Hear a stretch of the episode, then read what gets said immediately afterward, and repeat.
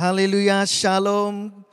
Salam damai dalam kasih Kristus kepada semua jemaat Tuhan, khususnya jemaat SIB Live yang dapat beribadah pada pagi hari ini. Saya sangat bersuka cita besar dapat beribadah dengan kita bersama-sama pada pagi hari ini. Dan terima kasih kepada uh, barisan kepimpinan dan juga pastor yang telah mempercayakan saya untuk melayani kita di dalam firman Tuhan pada pagi hari ini. Itu merupakan satu kehormatan buat saya melayani kita pada pagi hari ini. Sedikit perkenalan, uh, nama saya Pastor Raymond, saya ataupun Pastor Ray, suku Iban, berasal dari Miri, dan saya sudah berkawin, nama istri saya adalah Rachel. Ini merupakan tahun yang kedua saya telah melayani Tuhan sepenuh masa sebagai pastor di gereja kita BM Life di Miri di sini. Oke, dan saya juga ingin menyampaikan sebagai wakil uh, keluarga kita BM Life menyampaikan salam buat Anda semua. Oke, merupakan satu sukacita dapat melayani kita. Oke, nah pada pagi hari ini saudara, sememangnya tujuan kita adalah untuk eh, memuji Tuhan, mengagungkan Tuhan dan belajar firman Tuhan. Dan pada masa yang sama kita mau merayakan, meraihkan ibu-ibu kita atas eh, setiap jasa, eh, kebaikan mereka, kasih mereka buat kita di dalam keluarga kita masing-masing. Jadi jika tidak keberatan, mari saya mengajak kita semua untuk tuliskan di dalam chat box katakan selamat hari ibu Tuhan memberkati. Amin. Nah, oke okay, boleh tuliskan di dalam chat box kita. Oke. Okay. Nah, pada pagi hari ini saudara saya membawakan satu tema untuk kita pelajari bersama yaitu kunci penerobosan di dalam keluarga. Dan kita boleh lihat uh, hal ini di dalam kehidupan Yunis yaitu uh, ibu kepada Timotius bukan bapak ya. Uh, yaitu ibu kepada Timotius. Namun yang demikian dalam firman Tuhan tidak banyak yang dituliskan. Jarang orang membaca tentang si Yunis ini. Tapi semua kita melihat bagaimana kehidupan Yunis. Apa yang Yunis lakukan sehingga terjadinya penerobosan di dalam keluarga dia. Sehingga kan dia memiliki anak yang sungguh terkenal menjadi seorang penginjil, menjadi seorang yang mengabarkan kabar baik kepada jemaat-jemaat Tuhan. Oke, mari kita buka Alkitab kita di dalam Kisah para Rasul yang ke-16 ayat 1 hingga yang kedua. Oke, saya bacakan untuk kita. Paulus datang juga ke Derbe dan ke Listra. Di situ ada seorang murid bernama Timotius, ibunya adalah seorang Yahudi dan telah menjadi percaya. Sedangkan ayahnya seorang Yunani. Timotius ini dikenal baik oleh saudara-saudara Listra, saudara-saudaranya di Listra dan di Iconium. Dan di dalam 2 Timotius pasal yang pertama ayat kelima, sebab aku teringat akan imanmu yang tulus ikhlas, yaitu iman yang pertama-tama hidup di dalam nenekmu Louis dan di dalam ibumu Yunis, dan aku yakin hidup juga di dalam dirimu. Okay, kata Paulus kepada Timotius.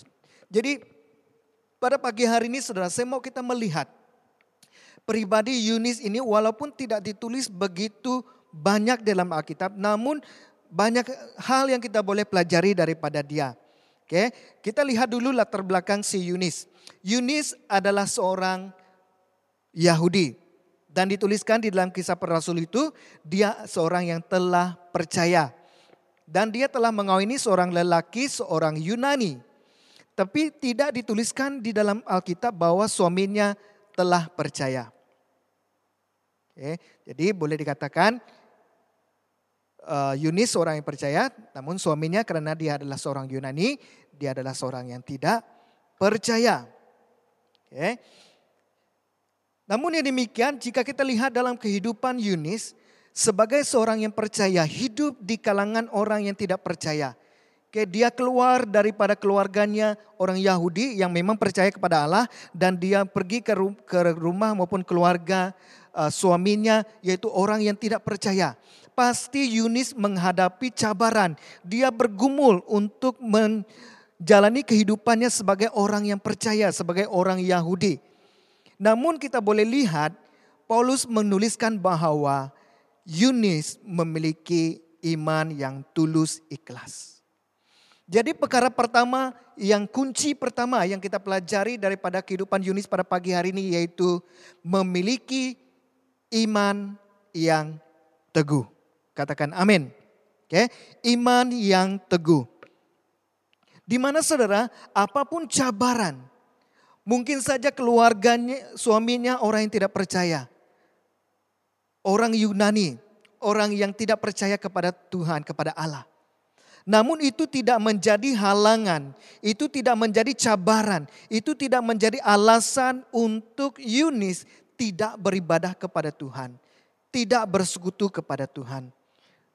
Tidak menjadi alasan untuk Yunis meninggalkan ibadahnya kepada Tuhan. Jadi saudara dalam Tuhan, apa pun cabaran dalam hidup kita, apa pun tantangan, mungkin ada keluarga kita yang belum kenal Tuhan Mungkin suami kita yang tidak beribadah. Istri kita yang tidak beribadah. Anak-anak kita yang tidak beribadah kepada Tuhan. Jangan berputus asa. Tetaplah teguh di dalam imanmu saudara. Jadilah seperti Yunis ketika dia hidup di kalangan orang yang tidak percaya. Dia tetap setia. Memiliki iman yang teguh. Beribadah kepada Tuhan. Katakan amin saudara. Saudara dalam Tuhan, satu pribadi yang menjadi kekuatan dalam hidup saya adalah ibu saya sendiri. Mungkin saja saya belum menjadi uh, parents, belum jadi ibu bapak, tapi saya mau kalian melihat. Tuhan membawa penerobosan dalam keluarga saya, saudara. Pada satu waktu di mana keluarga saya berada dalam satu keadaan yang sangat hancur. Yaitu ketika kakak saya memilih untuk meninggalkan Tuhan dan dia menyelam, tidak timbul-timbul. Oke, kamu tahu kan apa maksudnya? Menyelam tapi tidak timbul-timbul. Oleh karena peristiwa ini, bapak saya merasa malu, keluarga saya merasa malu, bapak saya merasa kecewa. Jadi dia telah meninggalkan Tuhan. Dia berubah sama sekali, tidak mau lagi ke gereja, tidak mau lagi beribadah, tidak mau lagi berdoa. Adik-beradik saya, saudara, mereka mulai menjalani kehidupan yang tidak benar. Mereka mabukkan, mereka pergi berjudi, ada yang pergi menyabung ayam. Mereka kembali kepada kehidupan lama mereka. Karena mereka merasa kecewa. Namun ibu saya menjadi kekuatan saya pada waktu itu.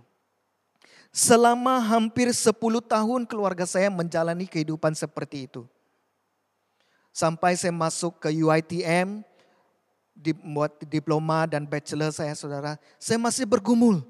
Bagaimana keluarga saya ini Tuhan.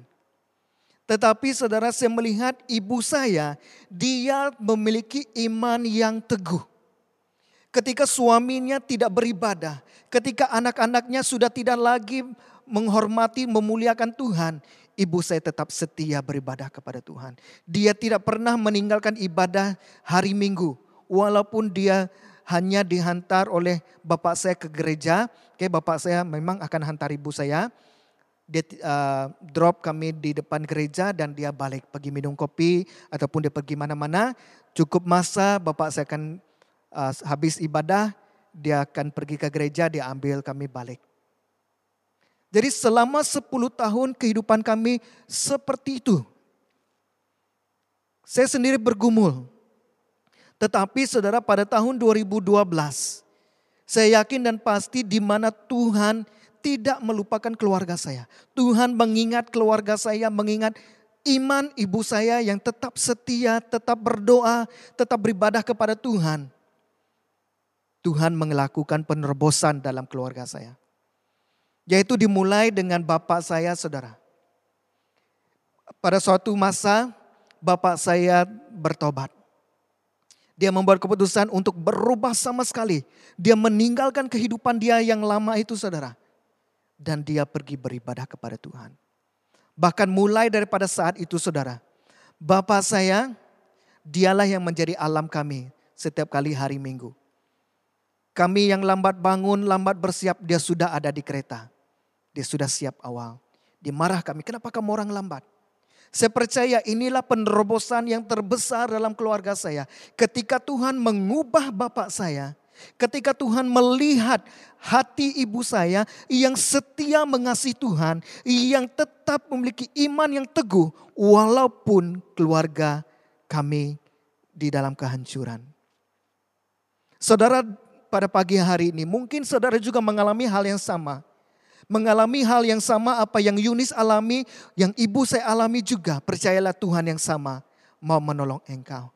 Engkau mungkin berpikir tidak mungkin suami saya akan ke gereja. Tidak mungkin keluarga saya, anak-anak saya akan datang beribadah kepada Tuhan. Tetaplah setia beribadah kepada Tuhan. Sesuai dengan waktu dan rencana Tuhan. Tuhan akan melakukan penerobosannya. Tuhan akan memulihkan keluarga engkau. Tuhan tidak melupakan engkau. Tetaplah milikilah iman yang teguh di dalam Tuhan. Seperti satu kata saudara. Walau seribu rebah di sisi kita. Tetaplah kita ataupun takkan kugoyah. Kita tidak akan tergoyah ketika kita berjalan bersama dengan Yesus. Walau seribu rebah, walau keluarga kita meninggalkan Tuhan, walau suami kita tidak lagi beribadah kepada Tuhan, istri kita tidak beribadah, anak-anak tidak beribadah, tetaplah setia bersama dengan Yesus. Karena waktu Tuhan, dia akan membawa pemulihan. Dia mau membawa penerobosan dalam keluargamu pada pagi hari ini saudara. Pandanglah kepada Tuhan. Imanilah kepada Tuhan. Bahwa Tuhan tidak melupakan engkau. Dan dia melihat imanmu yang setia. Amin. Yang kedua yang kita boleh pelajari daripada Yunis adalah saudara, yaitu menjadi teladan yang memuliakan Tuhan. 2 Timotius pasal yang pertama ayat kelima, Paulus menuliskan, sebab aku teringat akan imanmu yang tulus ikhlas. Yaitu iman yang pertama-tama hidup di dalam nenekmu Louis dan di dalam ibumu Yunis. Dan yang akan dan yang aku yakin hidup juga di dalam dirimu. Di sini kita boleh simpulkan bahwa hidup Timotius adalah meneladani, mencontohi iman ibunya. Ibunya Yunis menjadi teladan kepada Timotius, menjadi teladan dari segi kerohanian, dari segi imannya kepada Tuhan. Saya yakin dan percaya, walaupun suami Yunis adalah seorang yang tidak percaya, seorang Yunani, namun itu tidak menjadi halangan menjadi batu sandungan untuk Yunis mengajarkan, menjadi teladan kepada anak-anaknya. Sehingga kan Timotius juga memiliki iman yang sama, yaitu iman yang tulus ikhlas, beribadah kepada Tuhan. Walaupun di dalam budaya, bapak yang harus mengajar, tapi itu tidak menjadi penghalang untuk Yunis menjadi teladan, mengajar anaknya agar hidup benar di hadapan Tuhan. Hidup sesuai dengan perintah Tuhan. Untuk kita mengalami penerobosan dalam keluarga kita saudara. Harus dimulai dari rumah. Dari ibu bapa. Di mana ibu-ibu dan bapak menjadi teladan. Menjadi contoh kepada ahli keluarga, kepada anak-anak maupun sanak saudara kita. Tidak cukup hanya kita memiliki iman, kita juga harus menghidupkan iman itu. Kita harus melakukan iman itu, mempraktikkan, menerapkan iman itu. Supaya keluarga kita melihat dan mereka meneladaninya. Ibu saya saudara, dia merupakan satu teladan yang sangat baik dalam kehidupan kami khususnya adik-beradik kami. Di mana saudara ibu saya bukanlah seorang yang pandai. Dia buta huruf. Dia hanya pandai baca nomor saja. Karena ibu saya tidak bersekolah. Namun sepanjang waktu keluarga kami dalam kehancuran, ibu saya setia. Dia tidak menjadikan alasan uh, buta huruf itu sebagai alasan untuk dia tidak baca Alkitab. Setiap hari pada waktu lapang dia akan suruh saya bacakan firman Tuhan untuk dia. Walaupun hanya dengan membaca saudara. Dari situ saya melihat bagaimana ibu saya itu sungguh-sungguh setia. Sungguh-sungguh mengasihi Tuhan. Jangankan ibu saya seorang yang buta huruf, rindu untuk membaca firman Tuhan, rindu beribadah kepada Tuhan. Apalagi saya seorang yang cerdik, yang celek membaca. Secara tidak langsung saudara, kami adik-beradik dan bapak saya. Ketika ibu saya membawa kami baca firman Tuhan, kami membaca. Ketika dia membawa kami berdoa, mungkin berdoa untuk makan saja saudara. Kami semua meneladaninya. Saudara dalam Tuhan,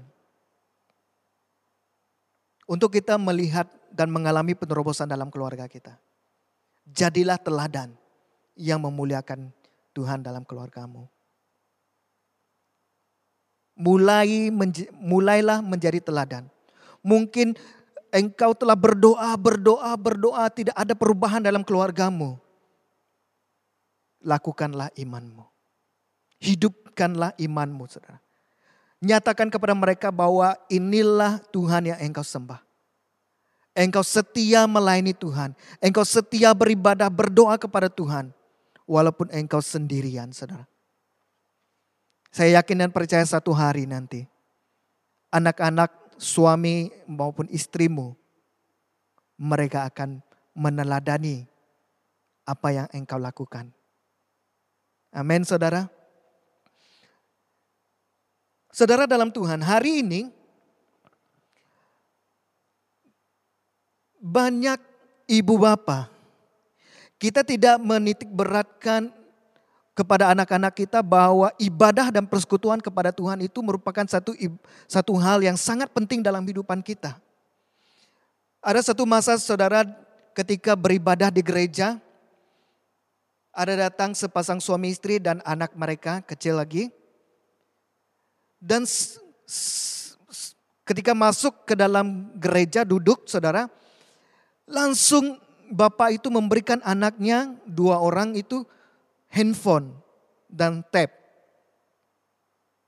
Dan dia suruh mereka tengok YouTube dan juga main game.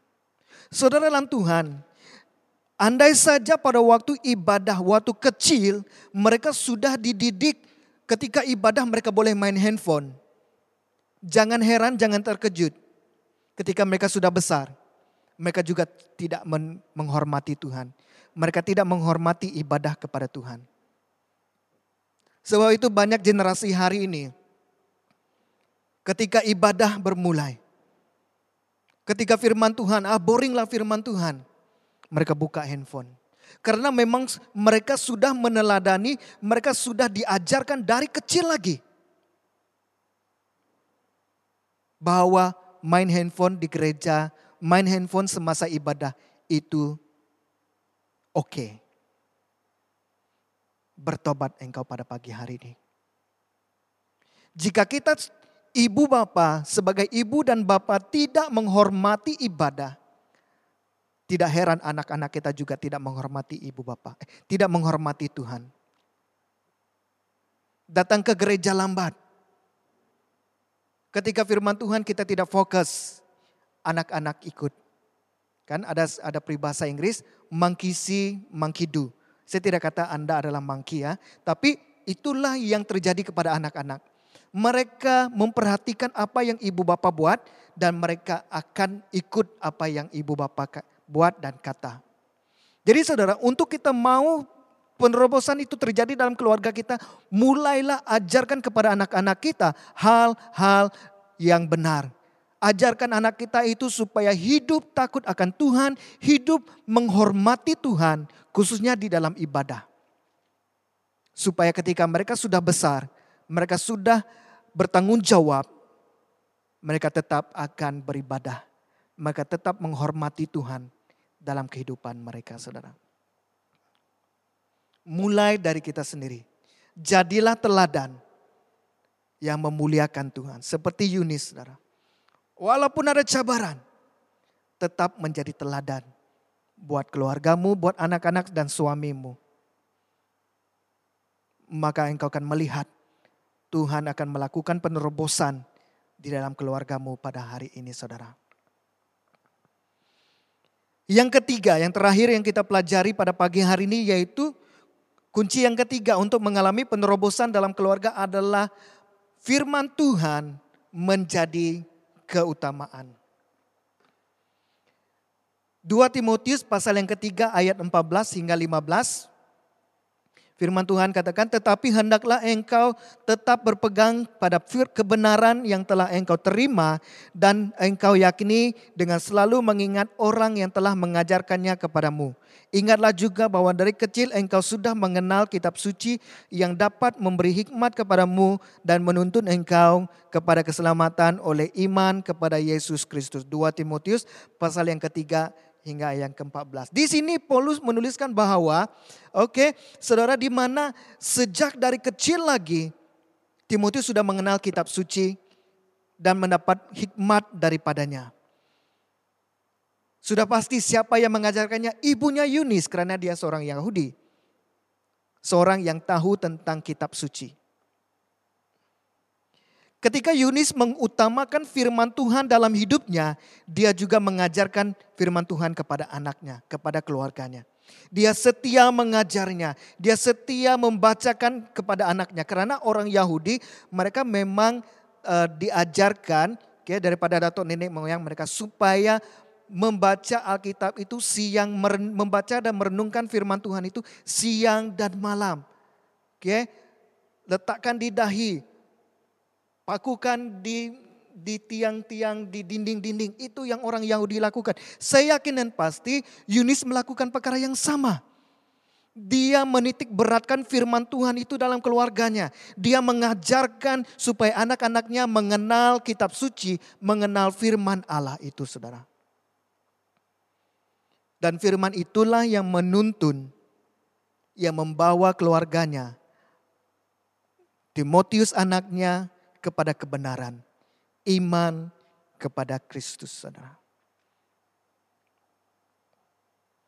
Mazmur pasal 1 ayat 1 hingga 2 katakan berbahagialah orang yang tidak berjalan menurut nasihat orang fasik, yang tidak berdiri di jalan orang berdosa dan yang tidak duduk dalam kumpulan pencemooh, tetapi yang kesukaannya ialah Taurat Tuhan dan yang merenungkan Taurat itu siang dan malam. Ketika kita memiliki keutamaan, ketika kita memiliki kesukaan untuk membaca dan merenungkan firman Tuhan itu siang dan malam, maka hidup kita itu akan dijauhi. Kita dapat membezakan apa yang buruk dan apa yang benar. Firman Tuhan itu menuntun kita. Firman Tuhan katakan juga, firman itu adalah pelita bagi jalan kaki kita, saudara.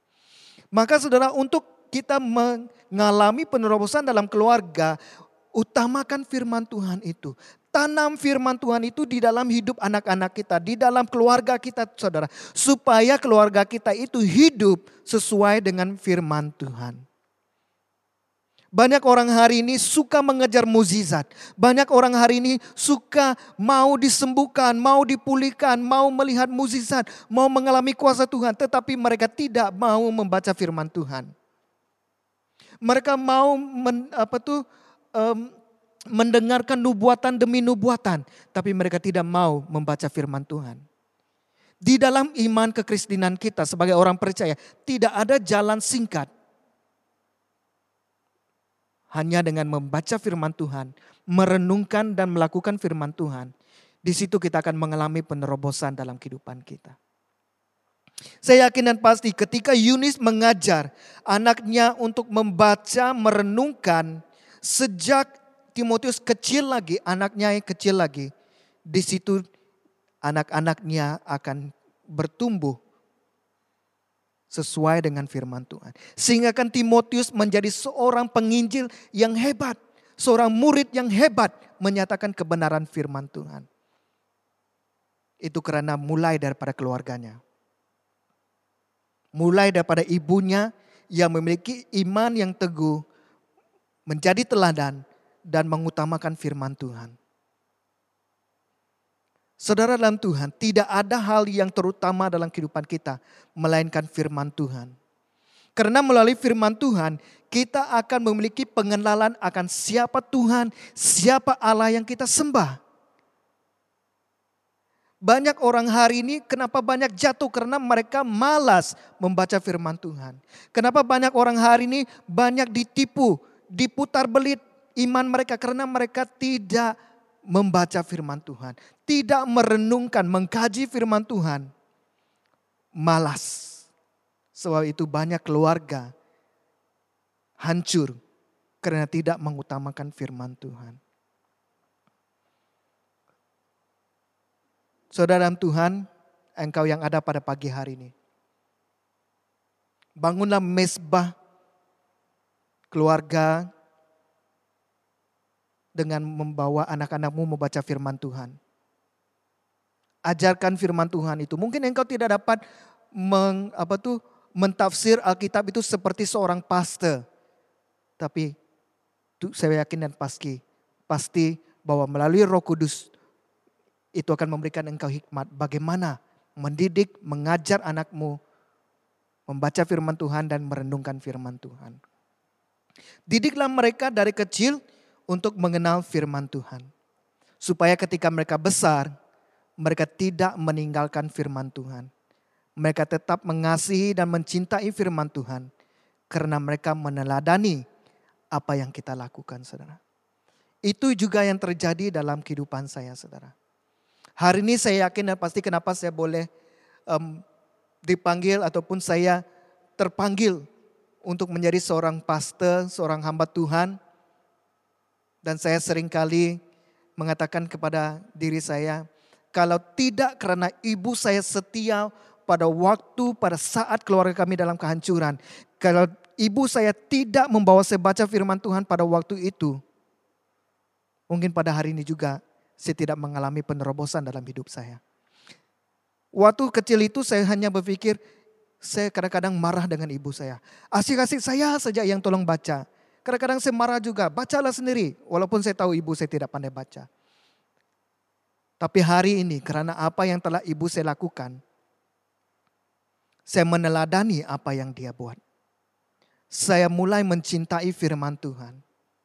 Saya mulai mengenal siapa Allah, siapa Tuhan itu melalui pembacaan firman Tuhan itu saudara. Jadi saudara tidak ada cara lain. Untuk kita melihat anak-anak kita berubah. Untuk kita melihat suami-suami kita berubah saudara. Utamakan firman Tuhan itu. Jika firman Tuhan katakan tidak, maka tidaklah itu. Kalau firman Tuhan katakan janganlah, janganlah engkau lakukan. Karena di saat kita berkompromi dengan firman Tuhan, saat itu anak-anak dan suami maupun siapa pun yang tidak percaya itu, mereka tidak percaya kepada Alkitab, tidak percaya kepada iman kita. Sama saja mereka katakan.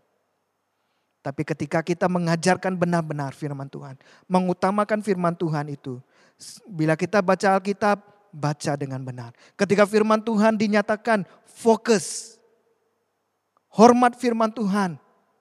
Tidak buka Facebook, Instagram, tidak main game. Tidak tengok YouTube lain. Tapi benar-benar mendengar dan mengalami firman Tuhan itu. Amin saudara. Nah saudara akhirnya pengenalan akan Tuhan yang akan membawa kita mengalami penerobosan di dalam keluarga kita. Pengenalan akan Tuhan akan mengubah cara kita hidup. Jika kita benar-benar mengenali siapa Allah kita, kita tidak akan mudah goyah. Kita tidak akan melakukan sesuatu yang tidak sesuai dengan firman Tuhan. Dan jika kita mengenal Allah itu dengan benar, maka kita akan sentiasa setia. Kita akan mengasihi firman Tuhan, mencintai firman Tuhan. Maka pengenalan akan Allah, pengenalan akan Tuhan itu sangat penting dalam kehidupan kita, saudara. Ketika kita mengenal siapa Allah itu, Allah yang kudus, Allah yang hidup, Allah yang benar, saudara, maka kita tidak akan memperlekehkan ibadah kita. Kita tidak akan menunda-nunda ibadah kita jika benar kita mengenal Allah itu. Karena banyak orang hari ini mereka kata mereka mengenal Allah. Tapi mereka selalu menunda-nunda ibadah. Oh tak apalah kan kebaktian secara online pastor tak nampak, jemaat tak nampak. Saya masih mau tidur lah, masih awal lah sekarang. Malam nanti lepas saya habis makan, ah, masa saya tak ada buat apa-apa, nantilah saya tengok YouTube ibadah gereja saya. Saudara, jika kita benar mengenal Allah itu siapa dalam hidup kita, maka kita tidak akan berani sama sekali untuk menunda-nunda ibadah kita. Kita tidak akan menunda-nunda doa kita. Kita akan menghormati ibadah Tuhan. Jika ibadah Tuhan adalah pukul 9, maka pukul 9 lah kita akan duduk beribadah bersama. Ketika orang memuji Tuhan, kita benar-benar memuji Tuhan. Ketika firman Tuhan dinyatakan, kita benar-benar mendengarkan. Fokus kepada firman Tuhan. Karena pengenalan akan Tuhan, itu menentukan cara hidup kita. Cara kita memandang kepada Tuhan. Amin. Pengenalan akan Tuhan membuatkan kita memiliki iman yang teguh. Bukan karena kita kuat, tetapi karena kita tahu, kita imani bahwa iman kita itu ada Tuhan yang benar, Tuhan yang hidup, yang akan menolong kita. Yang melakukan penerobosan di dalam keluarga kita pada pagi hari ini. Jadi saudara ada tiga kunci yang kita pelajari pada pagi hari ini. Kunci untuk mengalami penerobosan dalam keluarga kita adalah yang pertama memiliki iman yang teguh. Menjadi teladan yang memuliakan Tuhan dalam keluargamu. Dan yang pasti yang ketiga adalah ketika kita mengutamakan firman Tuhan, di situ kita akan mengalami penerobosan di dalam keluarga kita. Jadi jemaat Tuhan yang dikasih pada pagi hari ini, apa pun keadaan, apa pun pergumulan dalam keluargamu hari ini, dalam hidupmu pada hari ini. Imanilah Tuhan. Tetap teguh di dalam imanmu. Utamakan firman Tuhan dan jadilah teladan kepada keluargamu. Sehingga kan engkau akan melihat Tuhan tidak akan melupakan, Tuhan tidak akan membiarkan engkau. Dia akan membawa penerobosan, dia akan memulihkan keluargamu. Dia akan mengangkat keluargamu menjadi keluarga Kristen yang benar di hadapan Tuhan. Haleluya. Mari kita berdoa saudara. Bapak di surga terima kasih Tuhan. Terima kasih buat firman-Mu yang mengajar kami pada pagi hari ini. Tuhan, Hambamu berdoa pada pagi hari ini. Jika ada mana-mana jemaat Tuhan yang sedang bergumul dalam keluarganya, mungkin suaminya yang tidak beribadah kepada Tuhan, mungkin istrinya yang tidak beribadah, mungkin anak-anaknya yang tidak beribadah, ibu bapak maupun keluarga yang lain tidak beribadah kepada Tuhan. Tuhan hambamu berdoa Engkau tolong mereka Bapa. Supaya mereka tetap setia, mereka tetap memiliki iman yang teguh walaupun keluarga mereka. Walaupun mereka tinggal di kalangan orang yang tidak percaya. Mereka tetap setia mengasihi. Tetap teguh di dalam iman mereka. Jadikanlah mereka ini sebagai teladan bagi kemuliaan namamu Bapa di surga. Mereka menjadi contoh kepada suami, kepada istri, kepada anak-anak, kepada keluarga mereka. Dan bahkan Tuhan, Jadikan mereka supaya mereka mengutamakan Tuhan, mengutamakan firman Tuhan di dalam kehidupan mereka. Sehinggalah mereka mengalami penerobosan, mereka mengalami pemulihan dalam keluarga mereka. Hadirlah Yesus dalam hidup mereka Tuhan. Hadirlah engkau di tengah-tengah keluarga ini. Sehingga berlakunya pemulihan. Sehingga mereka mengalami pemulihan, membangun iman mereka. Dan mereka datang kembali bertobat kepada engkau Tuhan. Mencari wajahmu dalam kehidupan mereka Tuhan. Terima kasih Tuhan buat firman-Mu. Bila firman-Mu ini akan terus menjadi dasar hidup kami sebagai orang Kristen. Untuk menjalani kehidupan kami seharian. Kami mau tetap setia, tetap teguh dalam iman kami. Kami mau menjadi teladan bagi banyak orang untuk kemuliaan nama Bapa di surga. Dan juga kami mau mengutamakan firman Tuhan dalam kehidupan kami. Karena itulah dasar hidup kami sebagai orang yang percaya. Terima kasih Tuhan. Terima kasih Bapa. Ini doa kami karena kami hanya berdoa di dalam nama Yesus Tuhan yang telah menjadi juru selamat kami. Amin. Haleluya.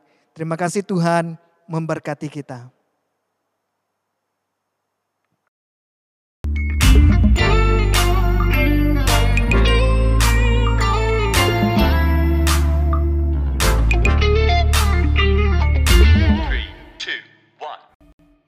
Just stay at home.